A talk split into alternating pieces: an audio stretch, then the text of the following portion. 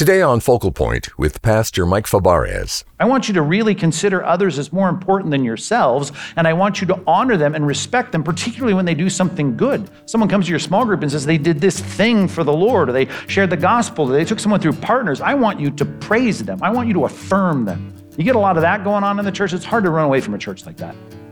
I mean, I'm going to stick that one out. I want to be a part of that.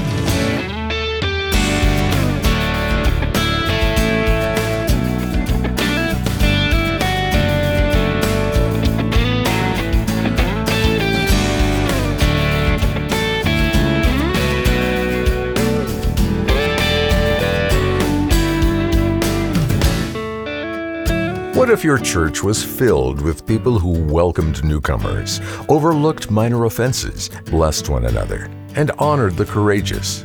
Would you want to be part of a church like that? Well, today on Focal Point, Pastor Mike Fabarez explores the challenges we face as the body of Christ and offers the example of Barnabas to show us how we can be a better, more Christ like church. I'm Dave Drury. We're in Acts 9:26 as Pastor Mike Fabarez continues a message titled Saul, a New Family. Follow along, please, if you haven't already gotten your Bibles open to Acts chapter 9, verses 26 through 31. And I want you to see this turn of events as Paul is coming into Jerusalem. I'll read it from the English Standard Version for you when it says in verse 26, and when he, of course, Saul, now Paul, coming to be Paul, had come to Jerusalem, he attempted to join the disciples. And they were so thrilled he was there. They had a potluck, they had a banner up for him. Welcome to our church. Warm, nice right hand of fellowship was extended to Saul. No. All were afraid of him for they did not believe that he was a disciple. So he's got a church right now which got people in it that don't affirm what he knows is true. And that had to be, I just want you to emotionally connect with that. That had to be disappointing. Right? That's a good reminder for us as Paul integrates into his new church that um, the church is not perfect. And I think if we're going to look at the importance of the church in a passage like this, we ought to step back and just make that simple observation and affirm it as our affirmation and say, we just need to know this. Number one, if you're taking notes, real simply, we need to expect imperfection. Right? Paul's going to join his new family here in Jerusalem, and that family is imperfect, as was reminded in the very first verse of this passage. They don't rightly understand the heart of the Apostle Paul. They don't know the truth about his conversion. They've heard it, they don't believe it. There's suspicion, there's doubt. And um, I'm just saying this about the church that you go to uh, it will not be perfect either. Right? The reality of how things are in a church as you interface with it, and your life starts to overlap with the lives in the church, and you have the real experience of interacting in that spiritual family, you're going to realize this. It's just going to, there's going to be things that frustrate me, and I can't change them. The people that are entrusted with my oversight are going to make decisions I don't agree with. There are going to be things that I'm going to struggle with. Verse 27. Thank God that in the church of Jerusalem, there was someone there to mitigate the misunderstanding and fix it. His name was Barnabas. Right? Take a look at the passage, verse 27. But Barnabas, love that contrasting conjunction, but Barnabas took him and brought him to the apostles and declared to them, Listen, I can testify to this, how on the road he had seen the Lord who spoke to him, and how at Damascus he had preached boldly in the name of Jesus. You got to believe this guy's conversion. You should not be doubting. You should not be not believing. You should be believing him. I saw it. You, you guys, you need to believe it. Now, I just know that Barnabas was probably not the, the pulpit pounder, right? He, he's, I can see him in a gracious way appealing to these people as an advocate for the Apostle Paul. He fixes this misunderstanding.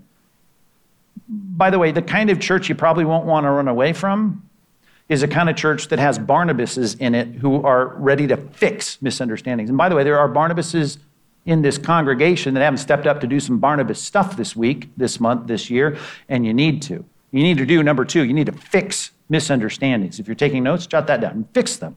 You see a misunderstanding, and I got two different opinions here, and we need to fix them. I know we looked at this back when we met Barnabas and that phrase, son of encouragement.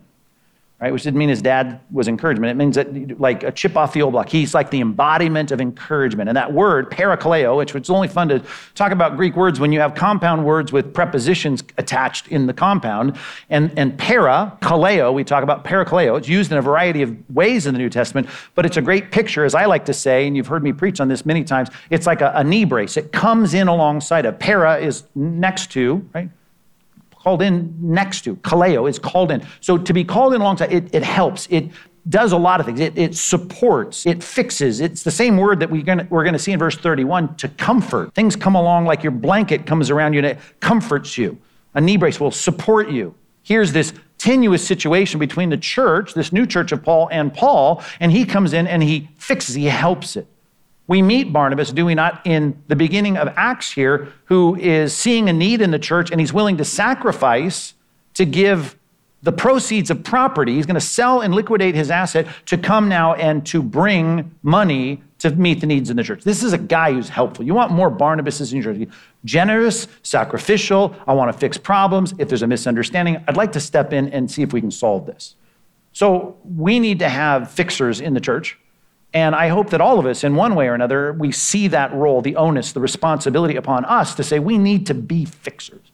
You see that misunderstanding? And I'll tell you, how many times do people march out of the church and say, I'm gone, I'm done, I'm not going to be a part of this, I'm running away, and they never, they never get a chance because maybe Barnabas is too afraid to step up and do this, to mediate. We, we, they never have the experience to say, well, let's hear the other side. Let's get the whole story out. Let's hear more about this. Before I march off with my feelings hurt, and go to the next church telling them how much I didn't like the last church because those jerks there, and you have that. Can we just, maybe we can talk. Maybe we can work on this. Before I get to that, though, there's, there's two different problems on each end of that that I want to talk about.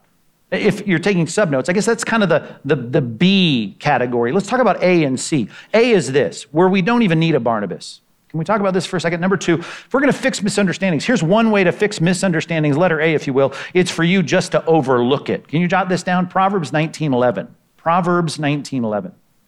Uh, it, it talks about the fact that you should not, right, be quick to be angry, and that I think is certainly important for us to hear in our day and culture, in the Twitterverse that we live in. Hey, slow down with your anger. And then it says it's a glory to overlook an offense. It's a glory to overlook an offense.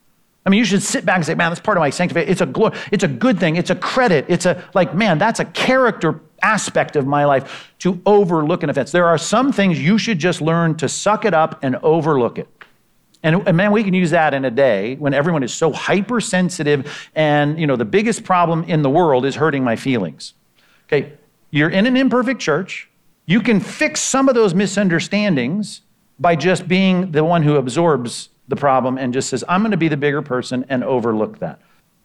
The third thing, before we get back to the second thing, letter C, would be when, no, it's a deal breaker. And that's where some of you think I'm too idealistic, talking about being loyal and faithful to your church, being all about being used to the fact that it's going to be imperfect. You think, no, no, no, no, no, there are reasons to leave your church. And I'm going to say, I'm not dumb. I realize that. Uh, not that dumb, at least. I'm, I, am smart enough to know there are times to leave your church. Okay, let's put this one down. Titus chapter 3, Verses 10 and 11 would be a good passage to remind you of this truth. Titus chapter 3, verses 10 and 11. Here are people that Paul uses the word, at least the English translation of it is uh, to, to, be uh, warped. There's a word warped and sinful and self condemned. There are people that do things in the church that are warped and sinful and self condemned. And it may be that the church affirms that sinful, warped, self condemned thing, and so we ought to do what Paul tells Titus to do on Crete in those churches, and that is two things to warn them, first of all, right? And then have nothing to do with them. So if we're going to apply that corporately, there is a time to have nothing to do with, with this church. And you march out and you run away, and you need to run away because there's something that is affirmed as a willful, as the Old Testament would put it, a high handed sin where they say, No, I don't care what the Bible says. I don't care. I'm not interested in doing it. Your responsibility is to warn them and then to have nothing to do with them. And I will say this there are some people that march out of this church or whatever church, you're listening on the radio, whatever church you go to, they leave and they go around saying that church is warped and sinful and self condemned. They're so unbiblical, and that's why I had to leave. And I'm just going to ask this question listen, just for the sake of propriety, did you warn them on the way out? If the misunderstanding between Paul and the, and the Jerusalem Christians was such that it was such a big deal breaking thing that now you're going to say, okay, you can't be a part of that church. Right? If Paul said, oh, I can't be a part of this church, then I just think there needs to be a clear warning. At least write the pastor a, a letter. I mean, let us know what it is. And, and I think that's the manning up kind of thing that you should do. I'd like to have an open Bible and say, here's where you are high handedly, willfully being disobedient to God. You have to separate from your spiritual family for that reason, I get it. I get it. But at least you'll find out if whether or not the third category is actually in the second category, and that is we just need to sit down and figure this out. And the second category is this jot this down Galatians chapter 2. Galatians chapter 2, verses 11 through 14. It is a bigger example of the category we're in when Barnabas has to step in and say, I need to mediate this problem. It needs to be called out. Hey, church, you're doubting and being suspicious of Paul, and you should not be. Paul in, in, to the Galatian churches is giving testimony to having to call out Peter, the apostle. And he's doing that because he says he's being hypocritical and he's leading others to be hypocritical in the fact that they are changing their, their habits when the these people of the circumcision party, they, they're concerned about the ceremonial laws coming to town, and they used to eat with the, the you know, the non-kosher people, and no problem. They're, they, they realize the ceremonial law is gone, but now when they got the right audience, they're not going to do that, and so they're, they're, they're being hypocritical. And, and here's what Paul says it was because of fear that what Peter was doing was not in step with the truth of the gospel. Okay, so here's something that may happen in your church and this is more than misunderstanding. This is a, this is a disagreement. And I'm saying before you pack up your backpack and leave and march out and run away from your church, I mean, maybe we need the Barnabas situation where we say, I need someone to sit down and let's make sure we get the things out on the table and say, here's the problem. Because if, for instance, number three, someone says, the category three, letter C, if they say, well, I'm leaving this church because it's unbiblical. Uh, sometimes I want to say, well, let's see what your unbiblical charge is. And if I'm saying, well, it's not a high handed absolute willful disobedience to God's word. Matter of fact, what you're saying is helpful, and maybe one of the reasons we weren't doing that, or the way the, the reason that small group leader wasn't doing that is because of fear, or they were stumbling in the Christian life in some way. Maybe we can fix it with a with a clear confrontation. And in a way, it doesn't feel like a confrontation. That's what Barnabas is doing in the church, is he not? He's basically saying, guys, you're wrong about Saul. He really is a disciple. He really did get converted. He's been preaching boldly up in Damascus going to be a part of an imperfect church. Even if you're not a part of this one, it doesn't matter what church you're in. Imperfect church. That's your church family, though. You're designed for that. I'm saying fix the misunderstandings wherever you can. Just feel a bit like a potpourri. But speaking of Barnabas and what he did here, you can look now in verse 28 in our passage, Acts 9, verse 28. And you can see, look carefully at this now, you can see Luke echoing what Paul just said, only now in a new geographic context regarding Saul. Look again at verse 27. Barnabas took him and brought him before the leaders of the church, declared to them how on the road he had seen the Lord, who spoke to him, and how at Damascus he had, look at this phrase, preached boldly in the name of Jesus. That's a sign that he's a genuine apostle. He's willing to boldly, which if you study that word, it's an idea of this courageous, fearless, like openness. He's not afraid of whoever's there. He's fearless because, much like verse 31 says, he fears the Lord more than he fears his opponents. It's going to get him in trouble and put a target on his back. Nevertheless, he's going to boldly preach, or he did boldly preach up in Damascus. And now Luke says, oh, so he went in and out among the disciples at Jerusalem. It, the problem solved. And then he says, it's preaching boldly in the name of the Lord. Now he was doing that in Jerusalem. There's a lot of things you could have said about Paul's preaching in Damascus. And it didn't have to be with such a strong word. I don't want to overstate this, but I mean, it is kind of a, a big compliment to say he wasn't just sharing the gospel. Right? I could say that about someone in my small group, for instance, hey, this guy, yeah, he, he shares his faith at work. That's one way to say it. But to say, oh, fearlessly, courageously, boldly, he's freely and openly talking about Christ. I mean, that's, that's a complimentary thing. And then Luke sits back and goes, ah, that's what Paul was doing. Number three, let's just put it that way, because let's have a church like this, please. Let's honor the courageous. Let's honor them. Number three, honor them.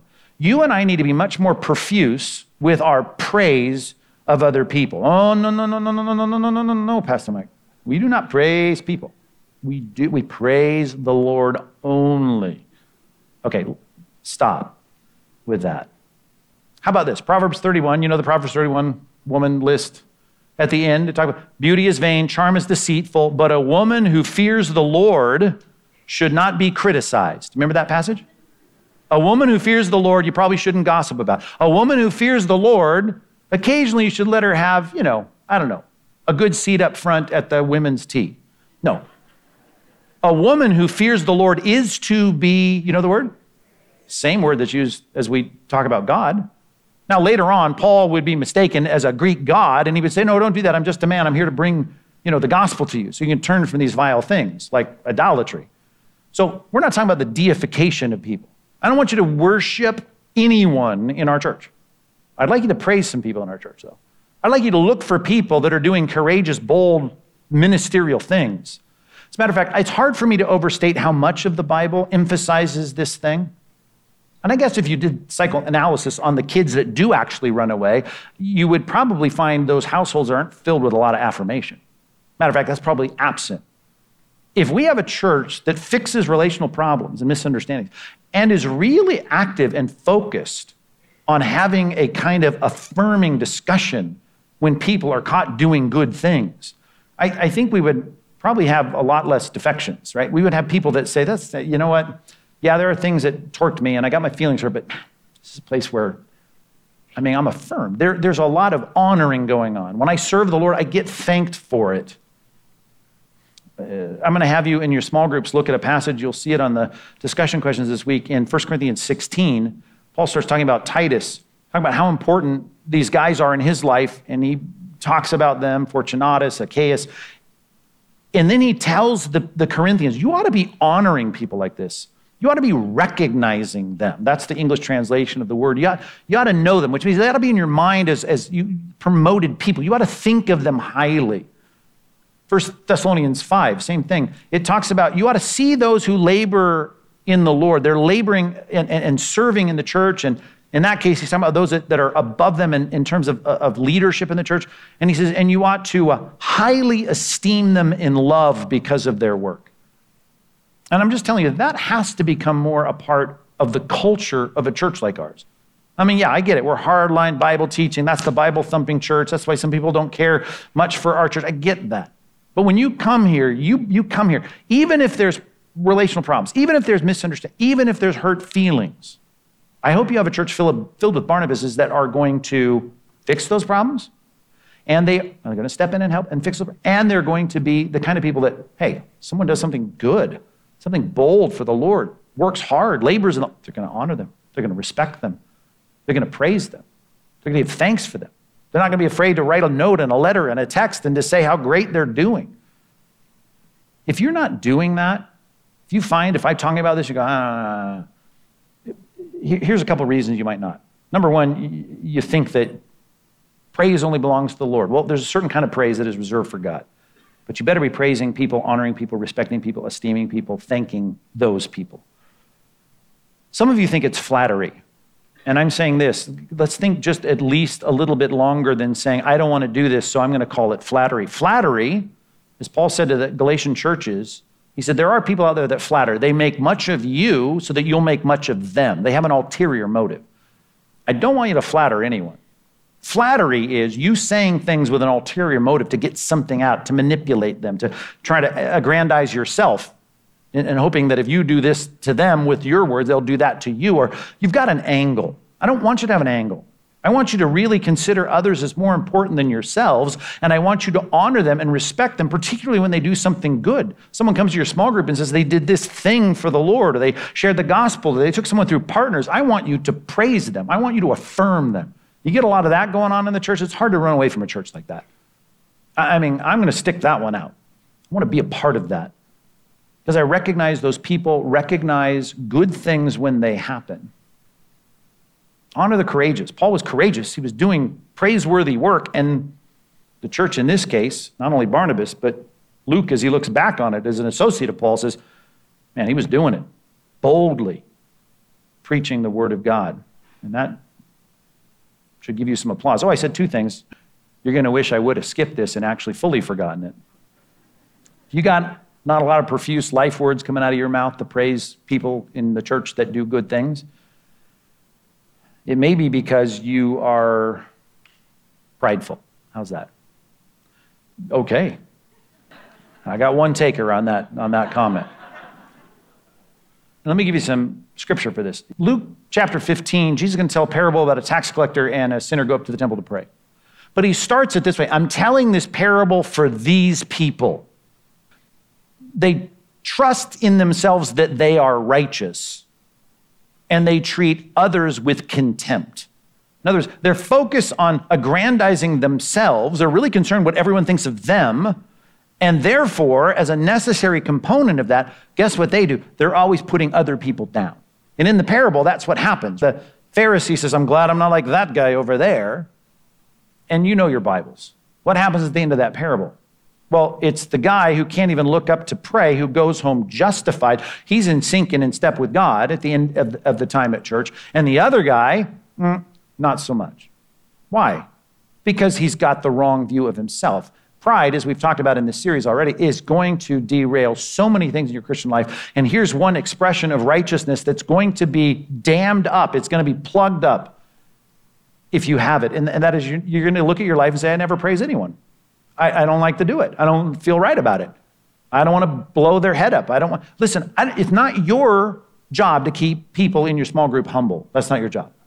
It's just not. So give it up. Not your job. God's really good at that. Your job is to praise praiseworthy things. Your job is to honor honorable things. Your job is to say when someone boldly proclaims the gospel, they boldly proclaim the gospel. This is a complimentary thing. And some of us aren't as complimentary as we should be. Matter of fact, if we added up the compliments that come out of your mouth that are not manipulation, not flattery, but sincere statements of honor and respect and esteem and thanksgiving and praise to other people, I just wonder what those thermometers would look like over your head.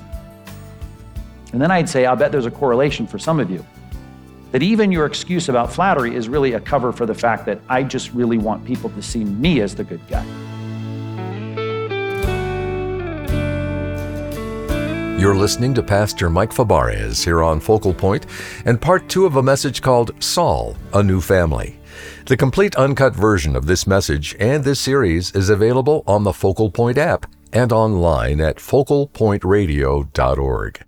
Well, as you've likely noticed, Pastor Mike never sugarcoats the Christian life and he doesn't avoid the uncomfortable parts of the Bible that we may want to skip over, but he does faithfully deliver God's unfiltered, uncompromised word every day. And that's the straightforward truth we need to grow as disciples of Christ. If you believe in this mission, then please consider sending a financial gift to keep this program on the air in your community and across the country. We've made it quick and easy to give when you get in touch with us by calling 888-320-5885 or contact us online at focalpointradio.org. And to thank you for your support this month, we'll send you a copy of A.W. Tozer's excellent book titled Men Who Met God 12 Life Changing Encounters. In it, Tozer explores the transforming impact of an encounter with God and how it shaped the lives of several biblical figures. Request your copy of Men Who Met God when you make a generous one time donation or give monthly by becoming a Focal Point partner. Again, you can reach us by calling 888 320 5885 or contact us online at focalpointradio.org. Or if you prefer, write to us at Focal Point, Post Office Box 2850, Laguna Hills, California 92654. And if you're not ready to give just yet, we'd still love to hear from you and we'll gladly send you a helpful pamphlet about the 12 disciples just for getting in touch. Request your copy when you call 888 320 5885 or contact us online at focalpointradio.org. In our materialistic world, contentment can be an elusive goal. Sadly, many people will never find it, but it doesn't have to be that way. I'm your host, Dave Drury, inviting you back tomorrow when Pastor Mike Fabarez explains how to be content no matter what cards you've been dealt. Discover the biblical secret to finding joy when you join us for Ask Pastor Mike Friday on Focal Point. Pastor Mike here. Ever wish you could corner your pastor and challenge him with your toughest questions about the Bible, about faith? Well, now you can. Send me your questions. Head on over to focalpointradio.org and click on Ask Pastor Mike. or send me a note on facebook.com slash Pastor Mike or twitter.com slash Pastor Mike. I can't wait to hear from you. Today's program was produced and sponsored by Focal Point Ministries.